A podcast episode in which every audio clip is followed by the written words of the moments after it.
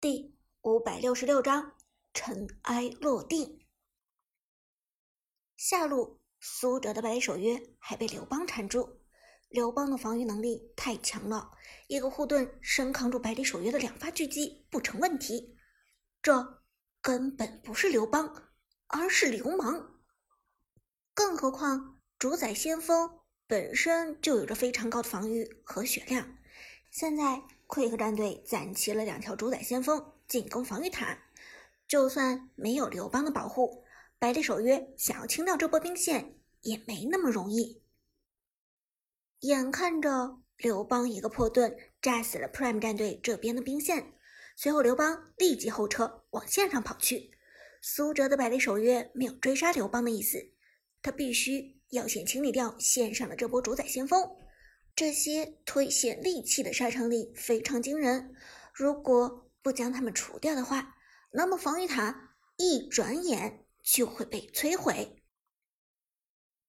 但在百里守约被牵制的时候，Quick 战队的刘邦已经开始转移了，一个大招给出，护盾直接套在了血量最低的苏烈身上，而在他短短两秒之后就能支援战场。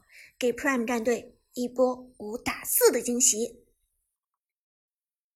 我们看到 Quick 战队的刘邦已经过来支援了，现在就看长歌的百里守约怎么取舍了。现在的局面，如果离开下路，那么两条主宰先锋完全可以推掉防御塔，甚至还有可能直接一波推掉高地。但是如果不来支援，那么上路的 Prime 战队就是四打五。苏哲现在。也很纠结，因为上路的防御塔已经被摧毁了。快克战队的进攻速度实在是太快了，简直是摧枯拉朽。拖到这个阶段，杨玉环几乎已经无解。想到这里，苏哲终于在收掉一条暗影主宰和炮车之后，转身去了上路。一场团战不过就是几秒钟的事情。反正下塔是肯定保住了，但有着护盾的水晶却可以抵挡一段时间的小兵推线，小手支援上路的团战，这才是最稳妥的方式。哦，我们看到长歌很果断的做出了选择，很有针对性的先点掉一条主宰先锋和一台炮车，然后马上就回到上路支援团战，但。就在苏哲转身的一瞬间，上路噩耗传来，杨戬被击杀，Lucky 的杨戬第一个被围殴致死。紧接着是白起，现在的白起经济全场最低，金钱数量只有 Prime 战队其他人的一半，辅助位置原本就很难打钱，尤其还是逆风局的辅助。要知道，白起是很吃经济的，他只有在经济领先，或者是至少不落后的情况下，才能打出非常肉的效果。现在旺财的白起只有其他人一半的经济，他根本没什么坦度。白起被击杀，Prime 战队瞬间只剩下三个人，而转关 Quick 战队。他们不仅五个人健在之外，很多人都还有两条命。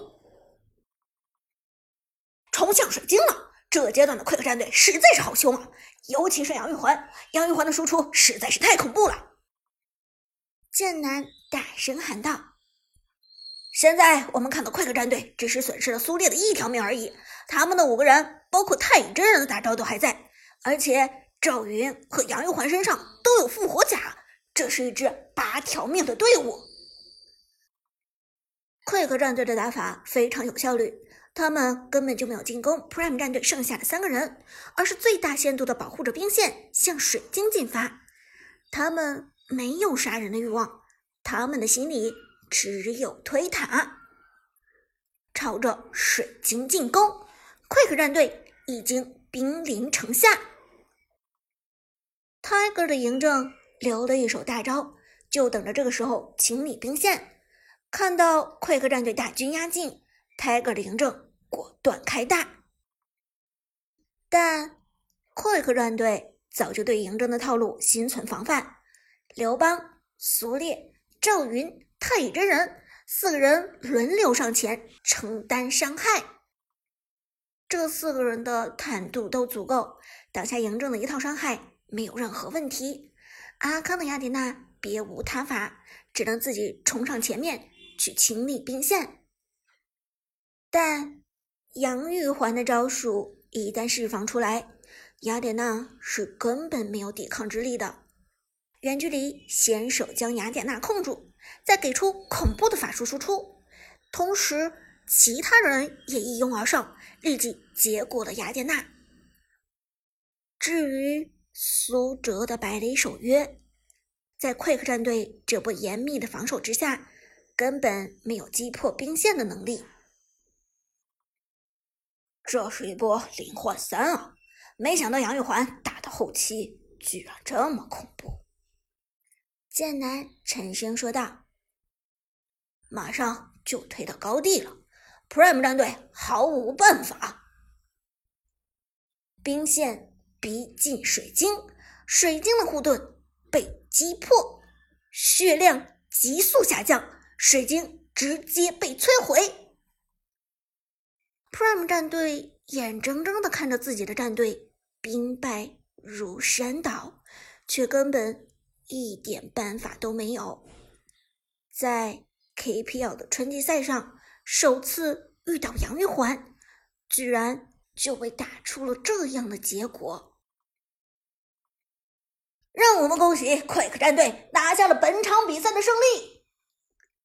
两名解说齐声说道：“Quick 战队的胜利来的不晚。”全场比赛进行了二十分钟，便趁着一条暗影主宰成功拿下了水晶。放下耳机，Quick 战队欢呼雀跃，观众席上的 Quick 战队粉丝也是嚣张呐喊，庆祝这场比赛的胜利。而解说却不忘了提醒现场的观众们，在这场比赛结束之后，三轮比赛 B 组的积分形势发生了变化。Quick 战队与 Prime 战队是分别以两场胜利、一场失败的成绩积二分，排名第二。但 Quick 战队因为胜负关系的原因，排在 Prime 战队的前面。胜负关系就是说，这两支战队虽然是同样的积分。但是在这两支战队相遇的这轮比赛中，Prime 战队输给了 Quick 战队。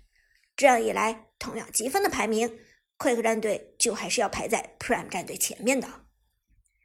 剑南做了一个科普，芊芊点头道：“是的，而且现在 B 组的情况已经逐渐明朗起来。神殿战队果然当之无愧的 KPL 王者之师，以三个积分的优势。”名列第一，但是第二梯队 Quick 战队和 Prime 战队也追得很紧，丝毫没有落后的意思。总而言之，今年的这届 KPL，不管是参赛队伍的质量，还是赛事的精彩程度，比起往年都有一个攀升。我想最后的季后赛一定会更加精彩。解说们在赛场上喋喋不休。马上就会进入比赛的复盘时刻，而 Prime 战队成员却在和 Quick 战队的成员打过招呼之后遗憾离场，每个人的表情都不好看。